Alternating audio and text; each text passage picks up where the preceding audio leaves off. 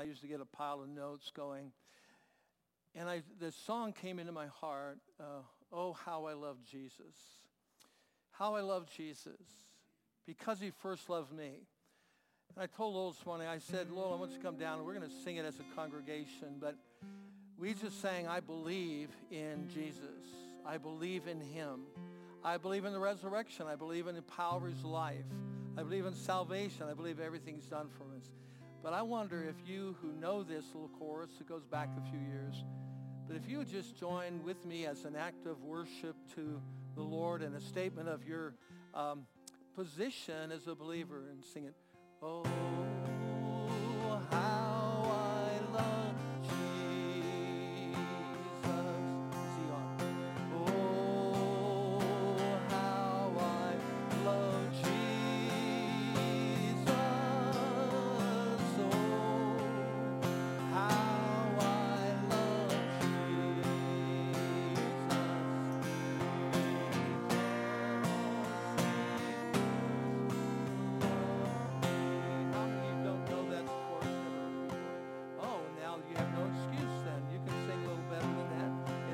Thank you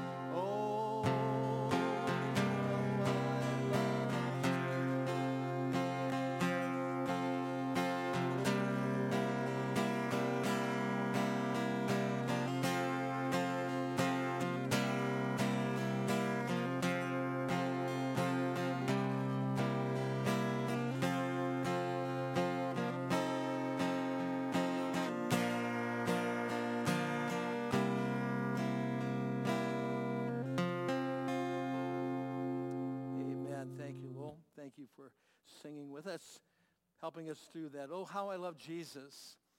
I want to ask you the question, who is Jesus? Who is he? Uh, you say you love him. You say you follow him. And you know that he's your Savior. You know a few words about him. I'm going to ask you to turn to the book of Colossians, Colossians chapter 1. We've come to another section of this in our study in the book of Colossians that really does address this matter of who Jesus is. Uh, people will allow you to talk about God because God is sort of a generic term in our culture. Uh, people use uh, his name, God, as a swear word, and uh, they say that, oh, God, and, you know, all the times that are there. And they don't have any concept about that, and they'll let you get away with that. You can talk about God all day long as you want because no one is making it any more personal than that, like what God are you talking about? It's, um, but when you bring up the name of Jesus, then you have a different story. You have something that's different. Uh, people don't want his name mentioned anywhere. And so we are in a culture right now that Jesus, name above all names, Emmanuel, God with us, Jesus, is not talked about much. And I'm afraid sometimes we as believers don't enter into that understanding even in our conversation about the Lord Jesus Christ. We might attach him at the end of a prayer. Uh, in Jesus' name I pray. Or we might, um, I don't know, when would you use the name of Jesus? Thank you, Jesus. Thank you for who you are, the Lord Jesus Christ. Well, Colossians chapter 1, we've been studying and looking at it. And in verse 12, he introduces the Colossian people to the Father and what the Father has done for us. And then in verse 15, he will say, and his Son, the Lord Jesus. So I want to read these verses, and we're going to uh, look at several things this morning about that.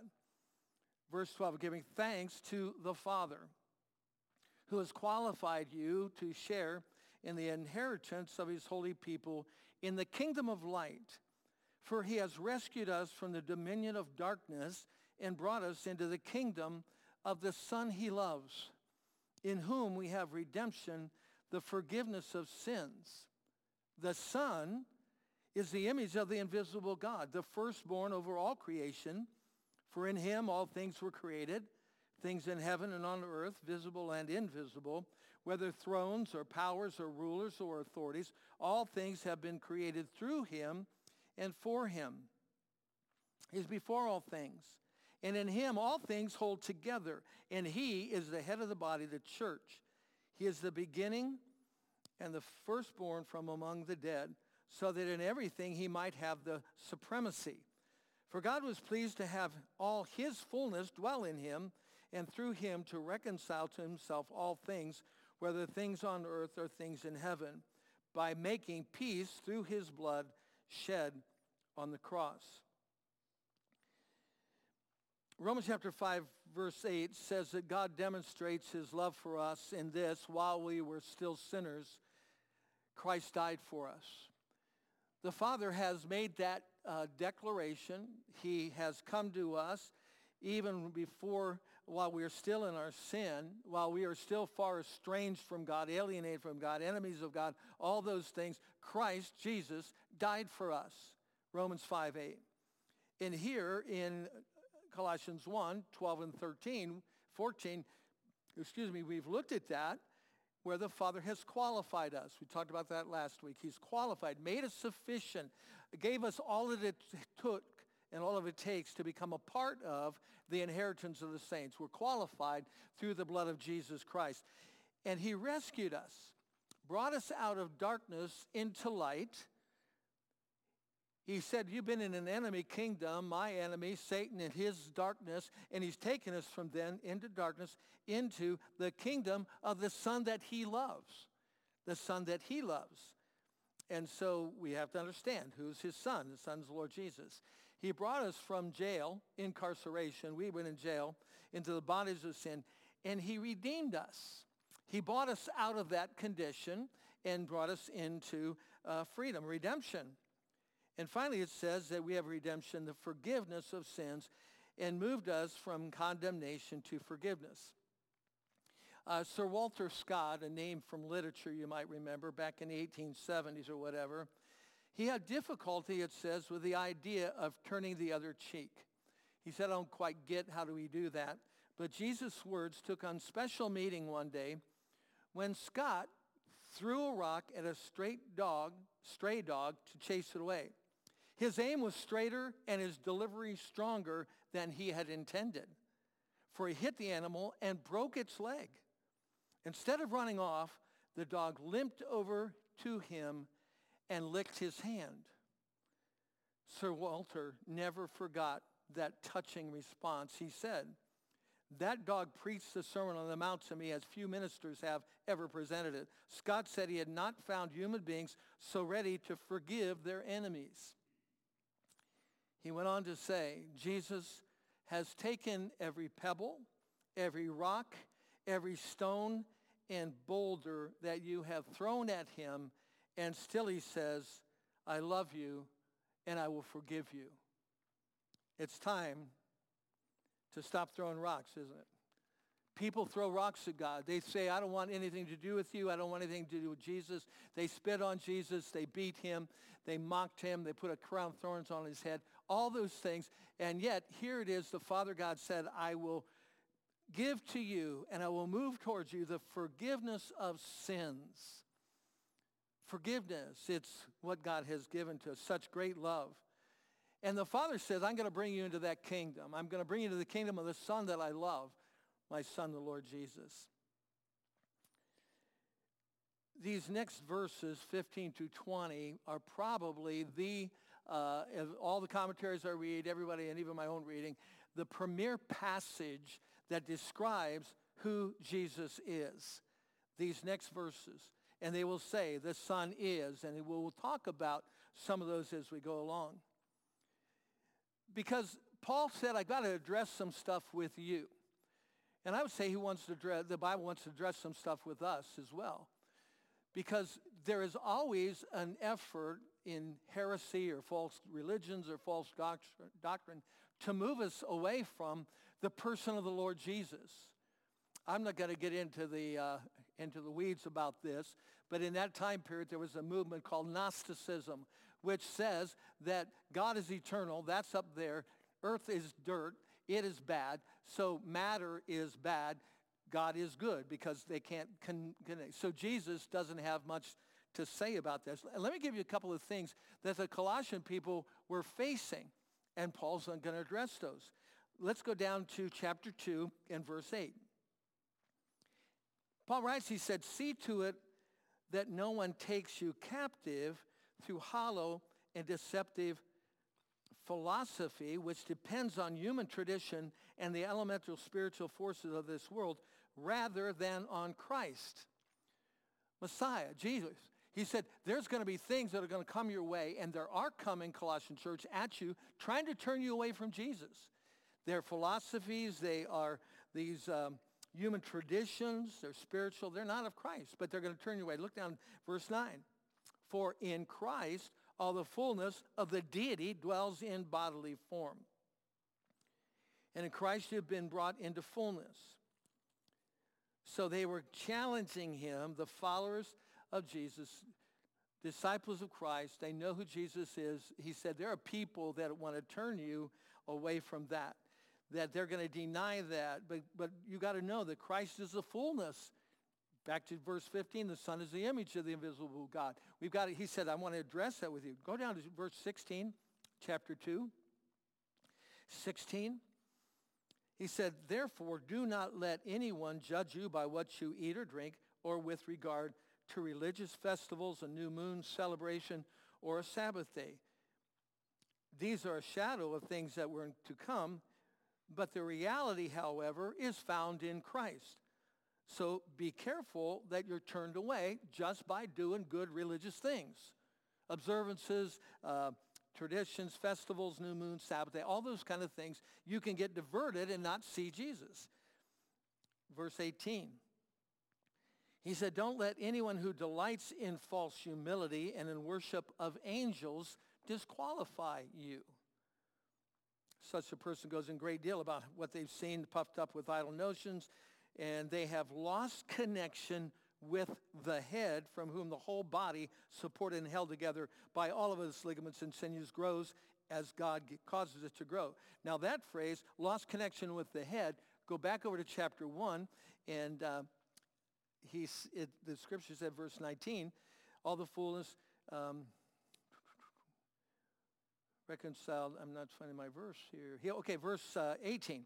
And he is the head of the body. He said, what's been going on is you're losing connection to the head of the church. You're losing your connection with Jesus. You're losing who he is by these things that have come in. So I don't think it's much different than today. People are losing their connections to Jesus. We can have a church. Do we could preach Jesus? Well, maybe, maybe not. He's one of the ways, and we go on with that. You see, the question of who Jesus is has come up over and over in Scripture it's come up to um, who is this man? Who is he? In Colossians church, he said, I'm going to tell you who he is, but you got to look out that people are going to divert your attention, cause you to stumble, be deceived by looking in another direction. Let me just show you a couple of these, what I'm talking about. Turn to your Bible to Mark chapter 4, the Gospel of Mark chapter 4. Mark chapter 4 and verse 41. Mark, Mark 4, one another on this particular night, uh, it was, it was a, a, storm night, a raging storm had suddenly come up.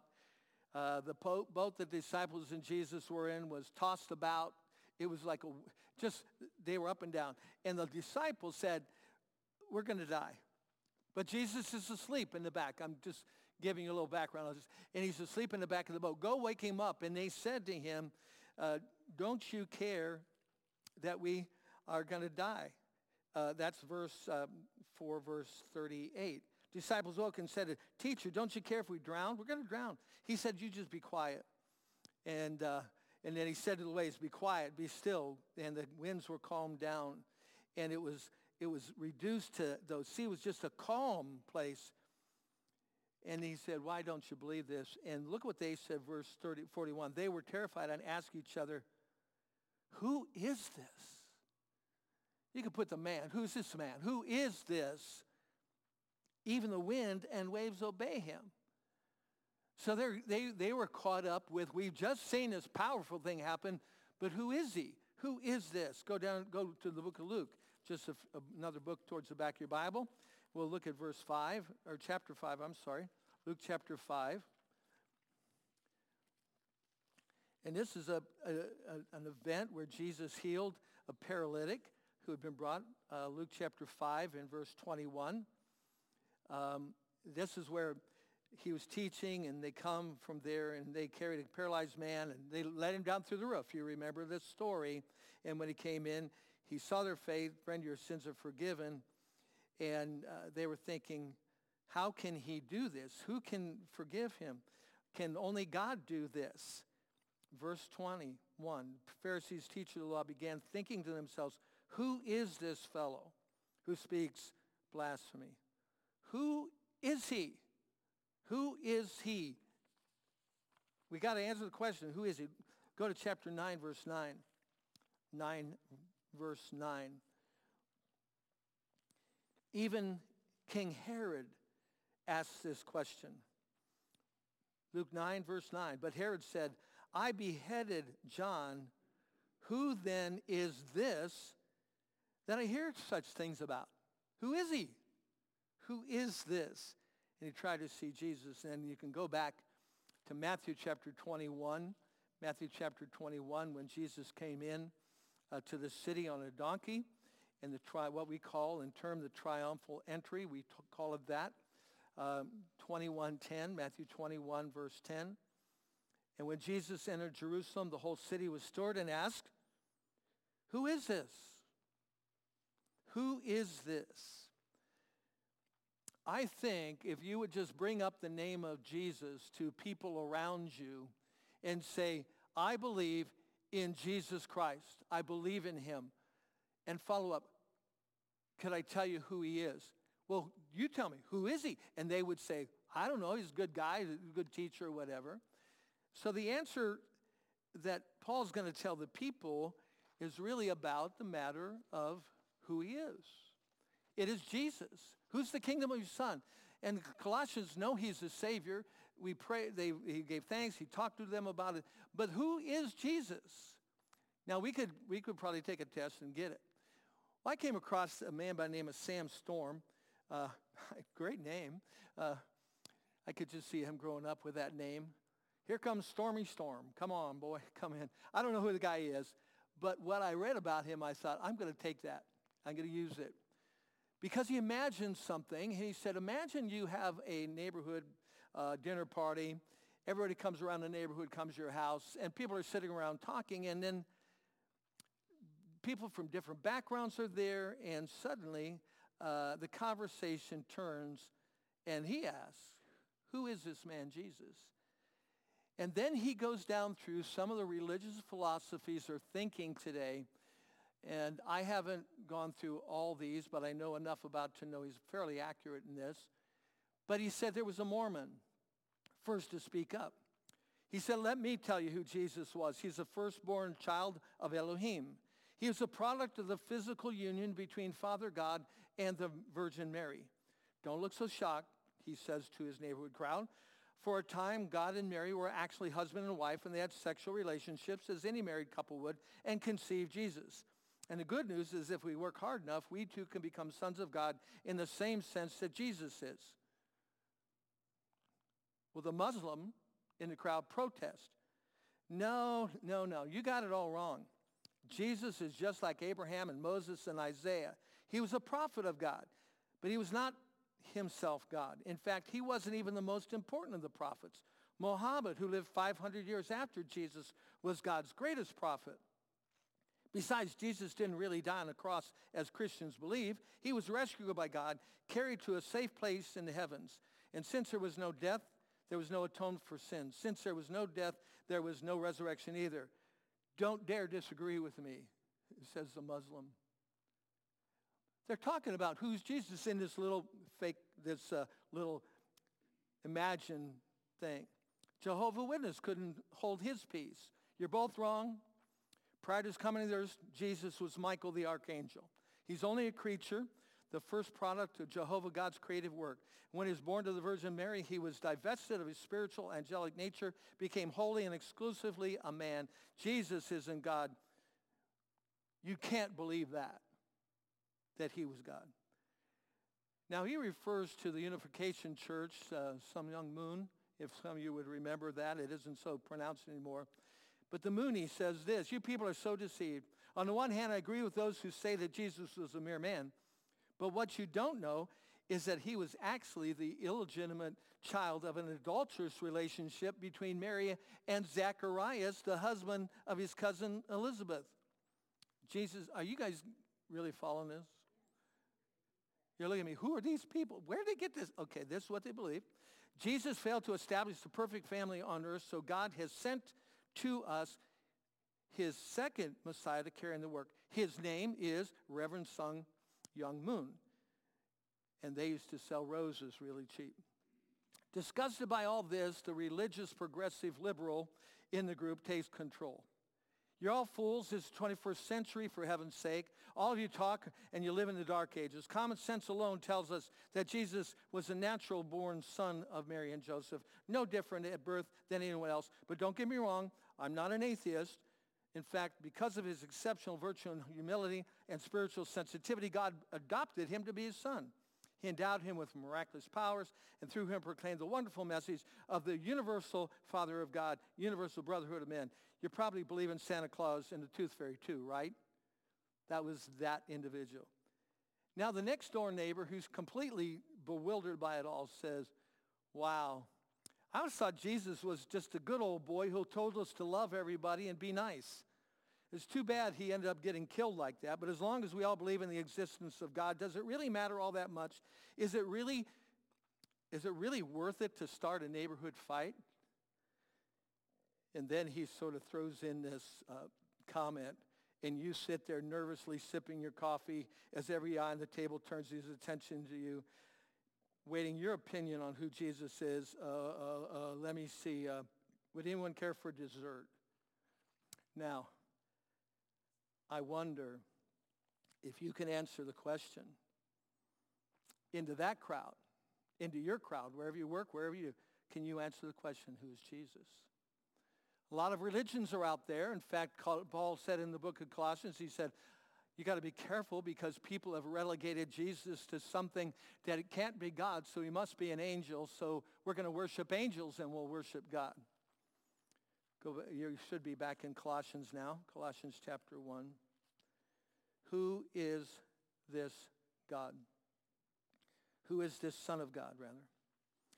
Verse 15 begins to spell it out very clearly. The Father introduced, he's brought us into the kingdom of the Son that they love. The Son is the image of the invisible God, the firstborn over all creation. For in him all things were created, things in heaven and earth, visible and invisible, whether thrones or powers or rulers or authorities. All things have been created through him and for him. He is before all things. In him all things hold together. And he is even the head of the body, the church. Who is this one? Why should he be first place in your mind? as a Christian, one who's given your life to Jesus, you've given your life. Why should he be first place?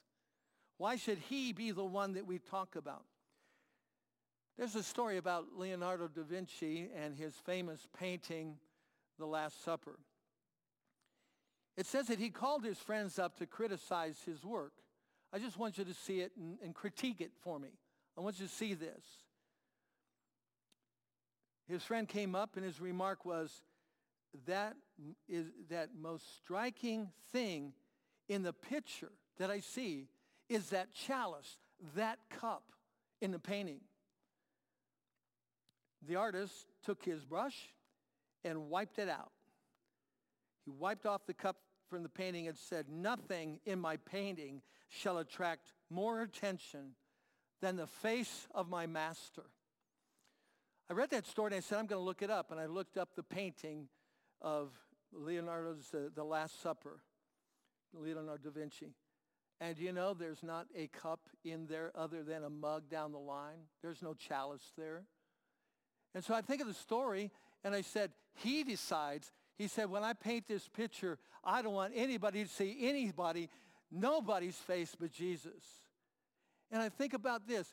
Jesus, the Son, is the image of the invisible God. He is the one that we need to see. He's the one that our eyes should be on him. So many of us and so many things distract us and marginalize, marginalize him. Just put him off to the side someplace. Yeah, I love Jesus, but when we do that and remove him from being first place, we open ourselves up to any other philosophy, any other tradition, any other voice that would say, this is how we ought to do it. We don't look at Jesus. Paul said, I preach Christ and him crucified. I don't know what else to do. He is the one I'm going to talk about. So we address this. Jesus is the only way to salvation. We can declare his lordship. We can believe it and practice it in our lives. Verse 15, let me go again. It said the Son is the image of the invisible God. He is the representative of God to earth, the image of the invisible God. We know that God is spirit. We can't see him, but Jesus came to show us uh, the Father. So what I'm going to learn about the Father, I'm going to learn through his Son, the image, an exact representation and the revelation of God the Father. And we just sang that, I believe in God the Father. I believe in Christ the Son. I believe in the Holy Spirit, the three in one. I believe that. I believe in you. But what is going to happen? Jesus is not separate from the, God, uh, from the Godhead. He's not part of over there, some uh, birth thing that happened over. He's part of the Trinity. He's part of God. He is God. And he can't, it's God is spirit. Father God is spirit. Can't be seen. But God reveals himself through his what is called a theophany. Now that might be a theological word, but what it simply means that God throughout the Old Testament revealed himself to people through different things, and they called it a theophany, a God presentation. And you can remember them. The burning bush to Moses, that was one of them. When God spoke to him, a cloud, a cloud came and the people saw him. It was a, ta- a tangible thing. In fact, Joshua, when he went out to fight, there was a, the captain of the Lord's army, a theophany. It was a revelation. He said, that's, that's Jesus. That's the Father. That's what I'm seeing. Go to the book of Hebrews now. Hebrews. Hebrews talks about that. Hebrews chapter 1. Hebrews chapter 1. Hebrews chapter 1. Verse 1. And I just referred to the past. But I want you to see what he says here. Hebrews 1. In the past, God spoke to our ancestors through the prophets at many times and in various ways. But in these last days, he has spoken to us by his Son, whom he appointed heir of all things, and through whom also he made the universe. The Son is a radiance of God's glory and the exact representation of his being, sustaining all things by his powerful world, word. You see, I, I can't quit there. I got to keep reading through his powerful word. After he had provided purification for sins, he sat down at the right hand of the majesty in heaven. So he became as much superior to the angels as the name he has inherited is superior to theirs the Son of God, Jesus Christ, was there. And God has spoken in many ways, but now he said, I'm speaking to you through my Son. The Son is the image of, the exact representation of the invisible God. You see, seeing God is a part of our hearts. Eternity has been set, and we want to see God. Moses said, uh, uh, Exodus 3 said, please show me your glory. I want to see you, God. But how can man see God? How can I see him? Go to the Gospel of John, John chapter 1. John chapter 1. John chapter 1, as John writes about the Lord Jesus, you go down to verse 18. no one has ever seen God, but the one and only Son who is himself God and is in closest relationship with the Father, he has made him known. Here's the function of Jesus. When Jesus came to earth, he said, I'm here to show you the Father. I'm here to declare him. I'm here to the word make known is exegesis, which means to unpack line by line, part by part. He said, I'm just going to say, this is God. I'm going to divide. You're going to see him in all of his characteristics. You're going to watch this happen. Go to, uh, keep, keep your hand here and go to chapter 14. Chapter 14. Uh, keep something. I'm going to come back to John 1, 1 here in just a moment. But John 14, the last words Jesus is giving to his disciples. Verse 8, Philip says to Jesus, this is just the time before he goes to the cross, talking to his disciples. He said, Philip said, Lord, show us the Father, and that'll be enough for us. And Jesus answered, he said, don't you know me, Philip? Even after I've been you among you such a long time, anyone who has seen me has seen the Father. How can you say, show us the Father? Don't you believe that I am in the Father and the Father is in me? The words that I say to you, I don't speak on my own authority. Rather, it's the Father living in me who is doing his work.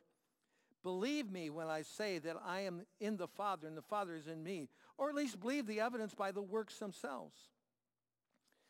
Very truly I say to you, whoever believes in me will do the works I have been doing, and they will do even greater works than these because I'm going to the Father. And I do whatever, and I will do whatever you ask in my name so that the Father might be glorified in the Son. It's a matter of you've seen me, you've seen the Father. So we could go to Jesus and study his life, which is why it's wonderful to read through the Gospels. And if you understand, how am I going to get to know God? Look at Jesus. See how Jesus treated people. That's the Father's heart. How did Jesus, Jesus heal the sick and raise the dead? How? That's the Father's will. He said, I'm going to do the Father's will. So when you see me, you're going to see my Father in heaven. He is the image of the invisible God. Go back to John chapter 1 because he said, the things that I'm going to teach you came from my Father. Look at uh, verse 1, John 1, 1. In the beginning was the Word, and the Word was with God, and the Word was God. He was with God in the beginning. He was with God. and he was the Word, the expression of God. He gave forth of the words of God. He expressed, communicated God to the people. In the beginning was the Word. John chapter 8, 28, he said, I'm teaching you what the Father gave me to teach. It's the Word of God. So let me say this to all of us and make this a little bit more practical for you.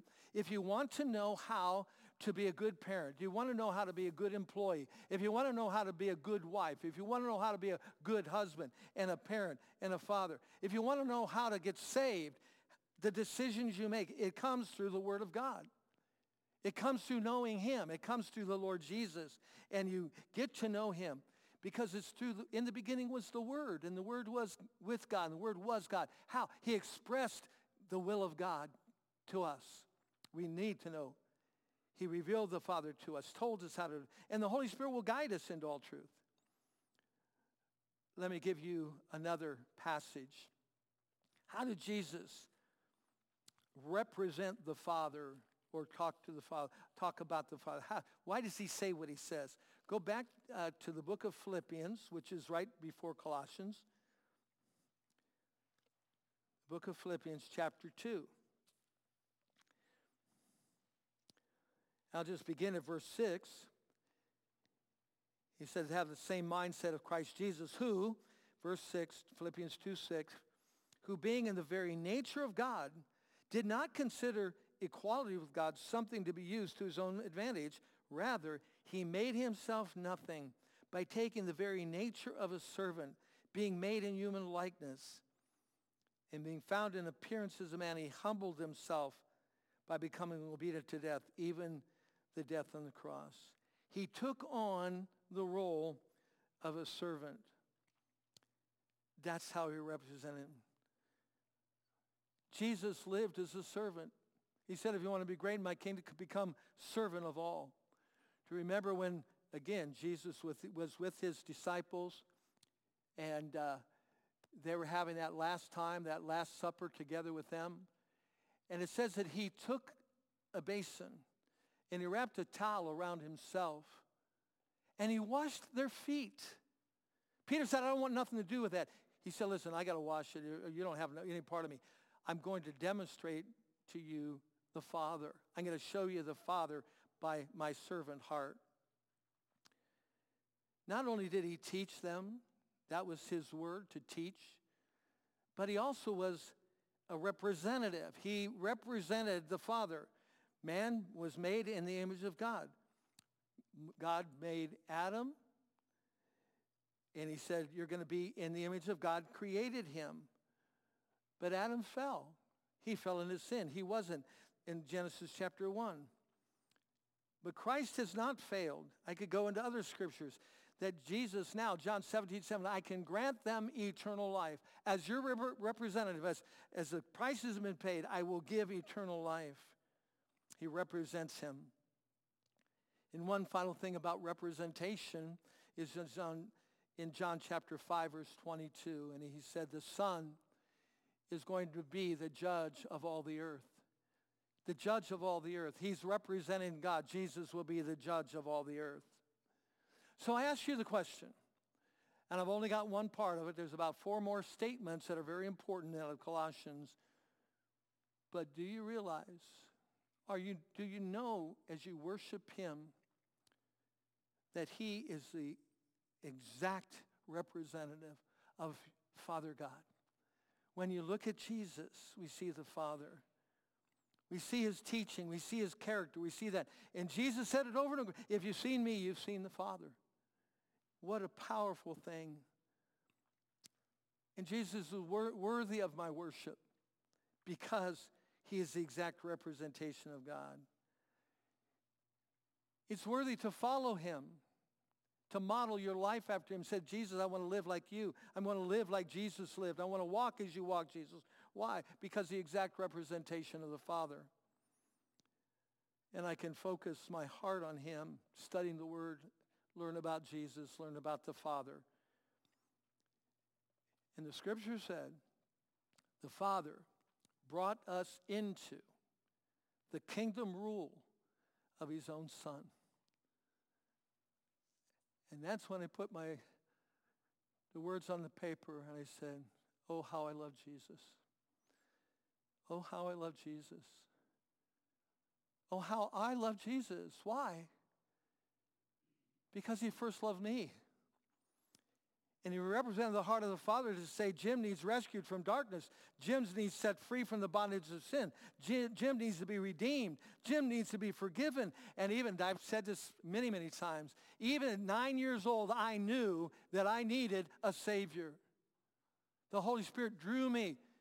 You need a Savior. And I remember and oh, many times grown far beyond that, but to say, I knew at even that young age that I need to know the Father, but I need Jesus to be my Savior. Let me ask you, have you put Jesus over there someplace? Or maybe over there someplace?